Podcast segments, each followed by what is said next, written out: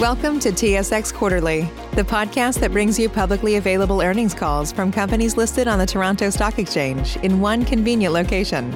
Gone are the days of looking through confusing websites. You'll find the important information right here. Enjoy the call.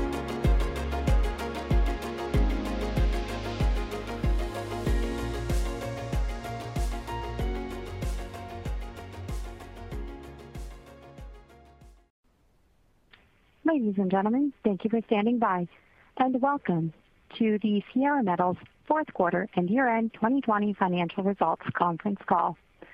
At this time, all participants are in a listen-only mode. After the speaker's presentation, there will be a question and answer session. To ask a question during the session, you will need to press star one on your telephone. If you require any further assistance, please press star zero. I would now like to hand the call over to your speaker today, Mike McAllister, Vice President, Investor Relations. Thank you. Please go ahead. Thank you, operator, and good morning, everyone. Welcome to Sierra's year-end 2020 results conference call. On today's call, we are joined by Luis Marchese, our CEO, and Ed Guimaraes, our CFO. Today's call will be followed by a question and answer period. The accompanying presentation for today's call is available for download through the webcast or from the company's website at sierrametals.com. Yesterday's press release, the financial statements, and the management discussion and analysis are also posted on the company's website. Before I turn the call over to Ed, I would like to indicate that this earnings call contains forward-looking information that is based on the company's current expectations, estimates, and beliefs. This forward-looking information is subject to a number of risks, uncertainties, and other factors.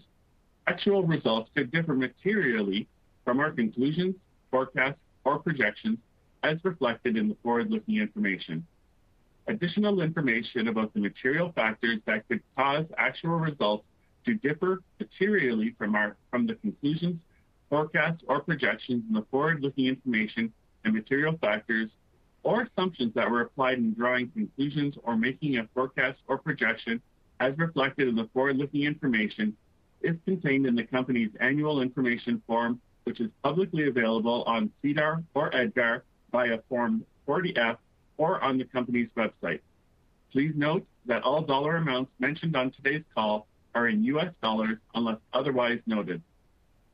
I would now like to turn the call over to Ed Guimaraes, our CFO, for the financial highlights, then to Luis Marchese, our CEO, for the company outlook. Please go ahead, Ed. Thanks, Mike, and good morning, everyone. Turning now to slide four. The company achieved exceptional results in 2020 despite managing the implications of COVID. We reported a 6% increase to our consolidated throughput and record adjusted EBITDA of 97 million. We also reported strong cash flow and net income, and we finished the quarter and year-end with approximately 71.5 million in cash. These solid results are the product of evolving optimized operations and expansions ramp-up, providing stronger financial and operational performances, which we expect to continue into 2021. Our revenue mix by metal continues to be led by copper, followed by silver, which have taken an increasing percentage of the overall revenue mix with the ramp-up of the Bolivar Copper Mine and the Cusi Silver Mine. Gold has also seen a continued increase as a percentage of the mix, aided by improved production at Bolivar and supported by higher gold prices. In 2020, we saw an improvement in copper, silver, and gold realized prices. Copper has continued to improve by the end of the year and remains strong currently. Precious metals have also remained relatively strong as we finish the year and into 2021. Turning now to slide five. Compared to the same period in 2019, cash costs were down at all mines, and this was attributable to higher throughput, lower operating and lower contractor costs due to operational challenges from COVID. All-in sustaining costs were also lower at Bolivar and Cusi. However, we did see a 10% increase in the all-in sustaining costs at Yauricocha due to the higher treatment and refining costs. Other costs were in line with the costs that were incurred in 2019. With that, I will now turn the call over to our CEO, Luis Marchese. Luis? Thanks, Ed. Well, good morning, everyone. Turning to slide six and looking ahead in 2021, we continue to see a strong growth for the company as operations in Mexico are on their way to running at an increased capacity of 5,000 tons per day at Bolivar and 1,100 tons per day at Cusi. Furthermore, we recently received an ITS environmental permit and expect to receive the final ITM permit in Q2 2021, which would see Yauricocha increase permitted throughput by 20% to 3,600 tons per day. We are optimistic that with improved operating efficiency and continued strength in metal prices, we will be in a position to meet the annual production and EBITDA guidance provided. COVID-19 is certainly still challenging us, and case counts remain high in Mexico and Peru. However, policies and practices are in place to manage these issues while prioritizing our employees' and surrounding communities' health and safety. At Yauricocha, we continue to complete drilling to grow our mineral reserves and resources and complete the development work required in operations to increase production in the future. We expect these capital expenditure projects to result increased cash flows and lower cash costs. Additionally, we expect to fund these capital expenditure programs through the generation of operating cash flows. At Bolivar and Cusi, similar to Yauricocha, we are ramping up mineral exploration programs and completing infrastructure and operational improvements. These improvements include an expanded tailings facility at both mines and driving an underground tunnel that will connect the mines with the concentrator plant at Bolivar to improve efficiencies and reduce haulage costs. Furthermore, we continue to work on the pre-feasibility study, which builds upon the previous PEA completed at all three mines. The study is the expansion of the Yauricocha mine throughput to 1,500 tons per day and a doubling of production at the Bolivar and Cusi mines to 10,000 and 2,400 tons per day, In conclusion, turning to slide seven, the company has had a solid year despite the adversities we faced from the COVID-19 pandemic, and we're still able to emerge with a stronger balance sheet and cash position. While we continue to operate in a vulnerable environment due to COVID-19, we still remain optimistic. We expect further cash flow and liquidity improvements in 2021, a benefit of improved production and metal prices. The company has made the necessary capital investments and infrastructure improvements to grow production and improve costs, and we are now reaping the rewards. We remain committed to the company's prudent and sustainable growth and, more importantly, to improving the per share value benefiting all shareholders. With that, I will now turn the call back to Mike. Thanks, Luis. That ends the presentation portion of the call. We would now like to open the call to questions from participants. However, in the interest of time and fairness, we ask participants to try and keep their questions to a limit of two to give all participants an opportunity to ask questions. With that said, operator, please open the line. As a reminder, ladies and gentlemen, please press star one on your telephone keypad if you would like to ask a question. Our first question comes from the line of Heiko Ihle with H.C. Your line is open. Hey there. Thanks for taking my questions, and I hope everybody's staying safe. Um, per your press release, and it's also on MD&A page seven, exploration at Yauricocha was suspended uh, with you know COVID restrictions and all that stuff, and you only drilled 10,100 meters of the 25,000 that you wanted to do. Um, in January, during your 2020 production release, you mentioned that mm-hmm. 10 million have been carried over from the 2020 CapEx budget for carry-forward projects. What's the delayed spend for Peru specifically? Has this expectation changed since January, and should we anticipate these expenditures to be quite front-loaded for the year, given that they were initially expected to be incurred last year? Uh, in other words, what are you starting to see for Q1, which is almost over? Hi, Heiko. Thanks for your question. Yeah, they were largely, the delays were largely due to COVID, and we have seen COVID continue into 2021. Um, in terms of our guidance, we're still holding to our CapEx guidance. Um, they're not going to be front-loaded as you indicated. Um, I think you're still going to see some impacts into Q1, but uh, we're still holding firm with our guidance that we put out in January. Got it. And then just one more. Can you provide some color on what you've been seeing with the treatment and refining costs in Q1 so far? I mean, in Peru last year, you spent 45.8 million on T&Cs, and I understand that figure isn't very comparable with the current environment. But I mean, is there maybe just a little bit more detail on what you can provide for 2021 to us today? Um, sure. I can't really go into too much details there, but I can talk in general terms in terms of where benchmark was um, and where indicative benchmarks are. Last year, benchmark was just under 300. It was 299 per ton. And what we've seen so far and into the end of fourth quarter and into this year, we saw about 50% lower uh, in terms of indications where benchmark might fall. Um, spot prices have been all over the place with container shortages that are uh, happening in China, so you've got higher freight costs. So all in all, it looks like they're going to be better than what they were in 2020 for 2021.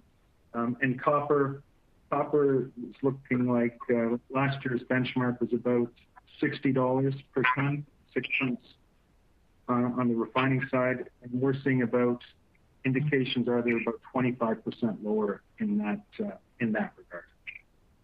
That's all I feel comfortable in commenting. Uh, that's actually pretty comprehensive. Appreciate the insight. Stay well, stay safe. Thanks, Heiko. Our next question comes from the line of Mark Reichman with Noble Capital Markets. Your line is now open. Thank you, and good morning. This question is just on page six of the presentation where uh, they talk about the uh, new tailings dam uh, both for Cusi and Bolivar. And I was just wondering if perhaps you could comment on that and kind of how those expansions set you up, you know, or whether that's going to provide enough capacity and kind of what you're envisioning there. Thank you, Mark. Yes. Uh, uh, as we speak, we're finishing the first stage in Cusi's new tailings dam, and we're finishing as well the first stage in Bolivar. Both are thought out for the mid to long-term operation of the mine. So these are going to give us the space for the next uh, few years, tailings from both mines. Uh so this is a CapEx that we are Uh, observing now, but it's going to let us operate uh, comfortably for the next uh, few years. Okay. And then the my second question is just, is there any updates related to the strategic review that you announced earlier in the year or anything related to that that is worth mentioning? Hi, Mark. I can take that one on.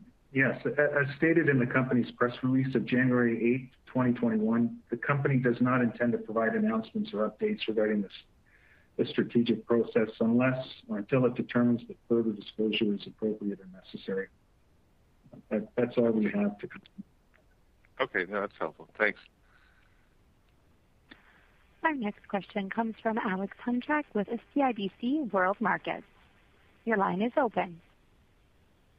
Hi, guys. Thanks for taking my questions. Uh, just wanted to ask on costs. So obviously they are up a bit in Q4, um, and I think most of that was due to COVID. But um, you know, should we expect basically flat costs into Q1 as well, um, you know, given that COVID hasn't really improved as much as we would have liked?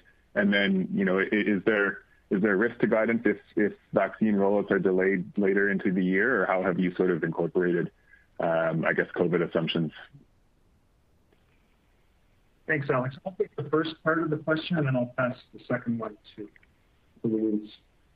Yes. Um, in terms of costs, you know, COVID has continued. It's not like it ended in 2020. Obviously, we're seeing uh, some uh, additional waves happening into uh, 2021 in January and so forth. So I I believe that you will see there could be some repercussions on costs, um, but we're still sticking to our guidance that was put out in January. Um, I'll pass it over to Luis for the second part question.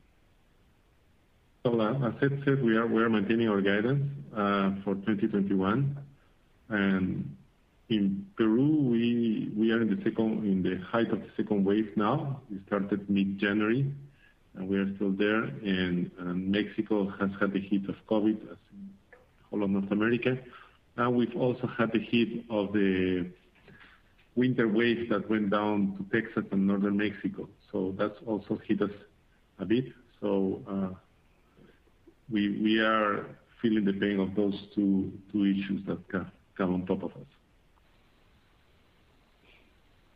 Okay. No, fair enough. Just wanted to kind of take a temperature check on that, but that sounds good. Thank you. And then maybe just obviously, you know, so obviously you know, we don't have any reserves right now because of the PEAs last year, but then I assume that when the pre-feasibility studies come out, we'll get uh, reserve updates with those.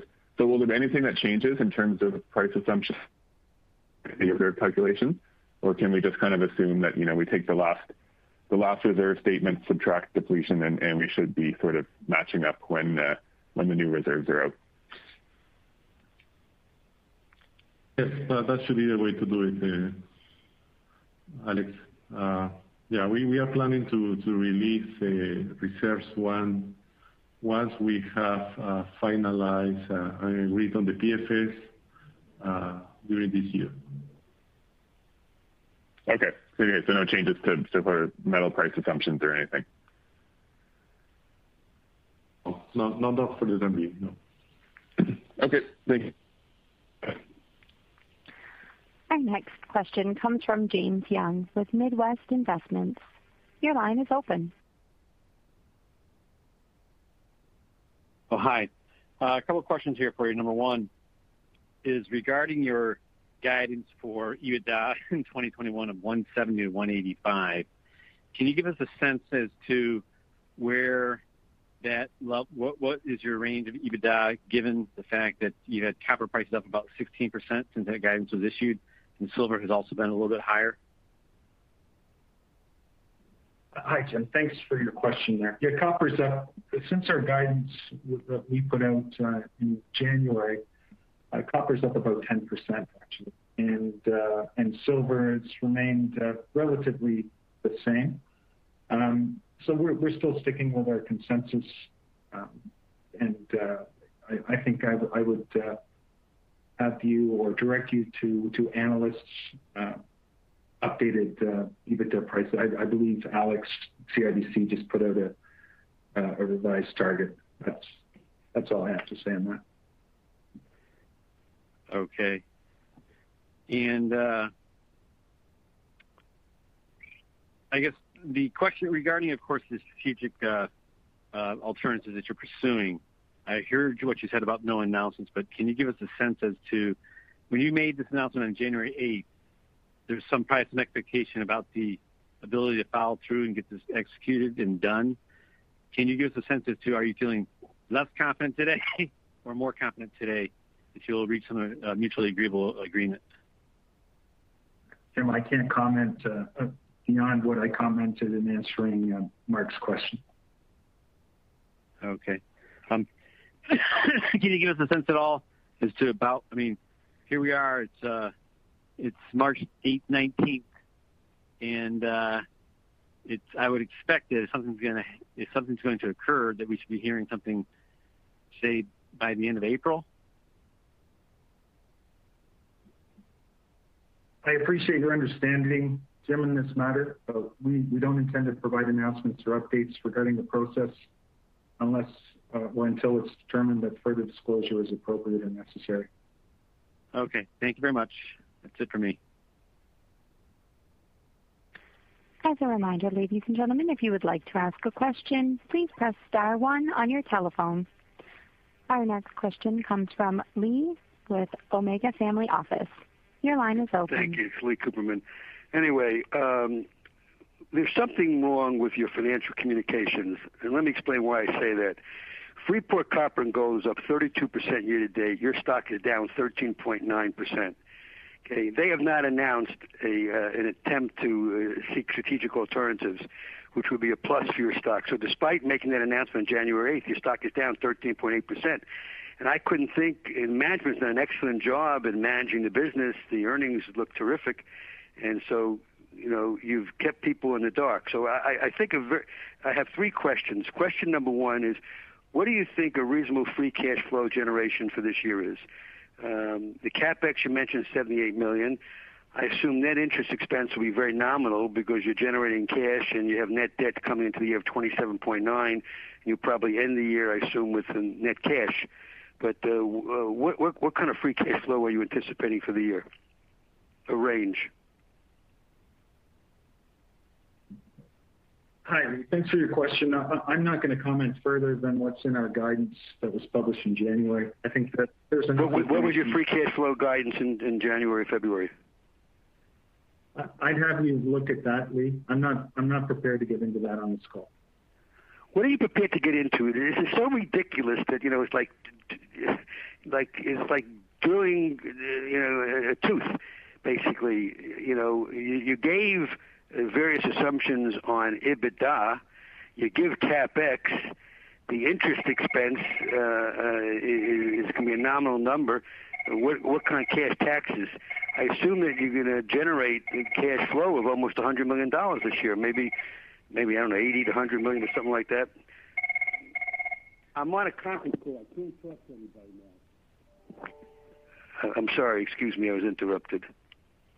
No, no problem, Lee. Uh, just to get to your, like, it's all in the the guidance, right? If it's in the guidance, in the guidance, just give me a number. I don't have it in front of me. What, what do you think you generate in the way of cash? Do you expect to end the year with net cash? Well, take take the adjusted EBITDA and uh, that range, and just deduct the the anticipated CapEx. And that's. And what about what about you want to give me a, number that you expect for taxes or interest? No, I, I don't want to do that now, Lee you know, okay, second. Now, what the, everyone has asked you a question about the strategic process. Okay, and I, I hear your answers, but it's not an unreasonable question to ask when do you think the process will be concluded? Not asking what the outcome is going to be. When do you think the shareholders should expect to hear from you as to the process? It was announced January 8th. Uh, these processes take usually three or four months. I would guess before you announced in January 8th, you had some insight into the process already basically, do you think we're likely to hear from you before the end of April? And I'm not asking what you're going to say. I'm asking when when will the process be concluded? Will you know that you have an acceptable offer or you you don't?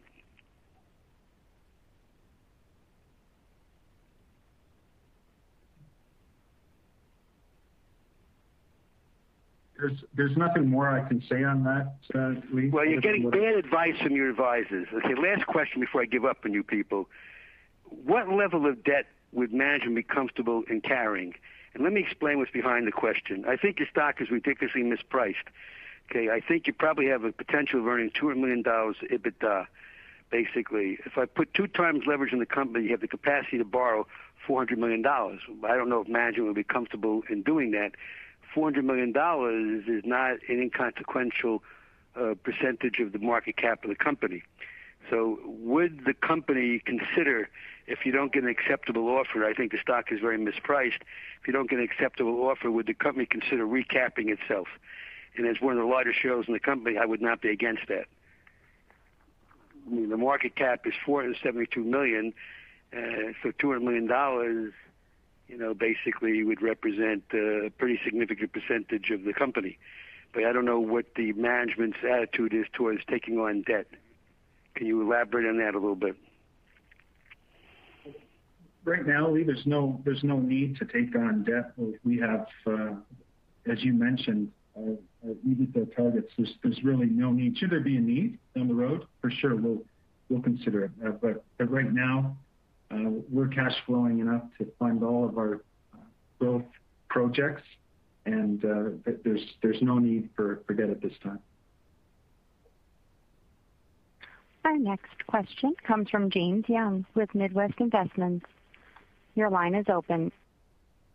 Yeah, hi. Um, given where you were on a net cash or on the, uh, net debt level ending the fourth quarter, can you give us a sense, are you already net cash positive because of, uh, when I think about the significant price increase that we've seen so far year to date in the metals markets and your cash generating ability, can you give us a sense, are you, are, are you currently net uh, cash positive? Hi, Jim. No, we can't comment on that yet. That's not publicly disclosed. We're This is a Q4 and year-end uh, conference call. I'm not prepared to comment on our net debt position into 2021.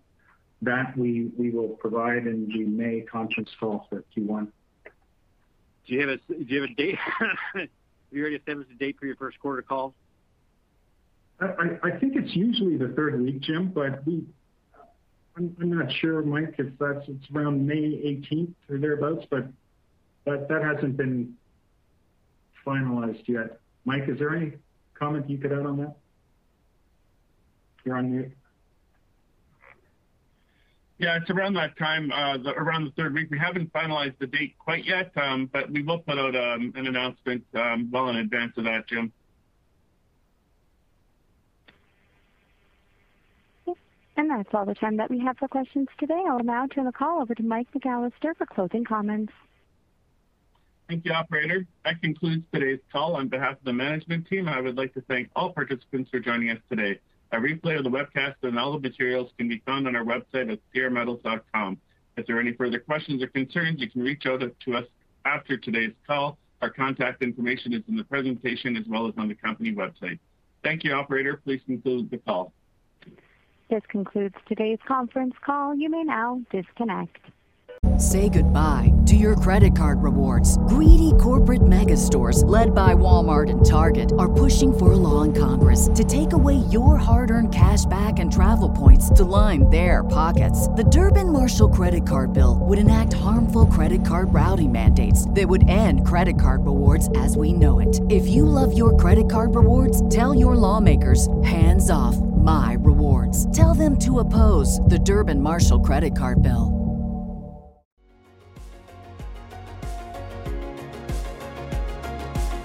Thank you for listening to TSX Quarterly. If you enjoyed the cast, remember to leave a good rating. And remember, for any additional inquiries, please consult the company's investor relations section on their website. See you next time.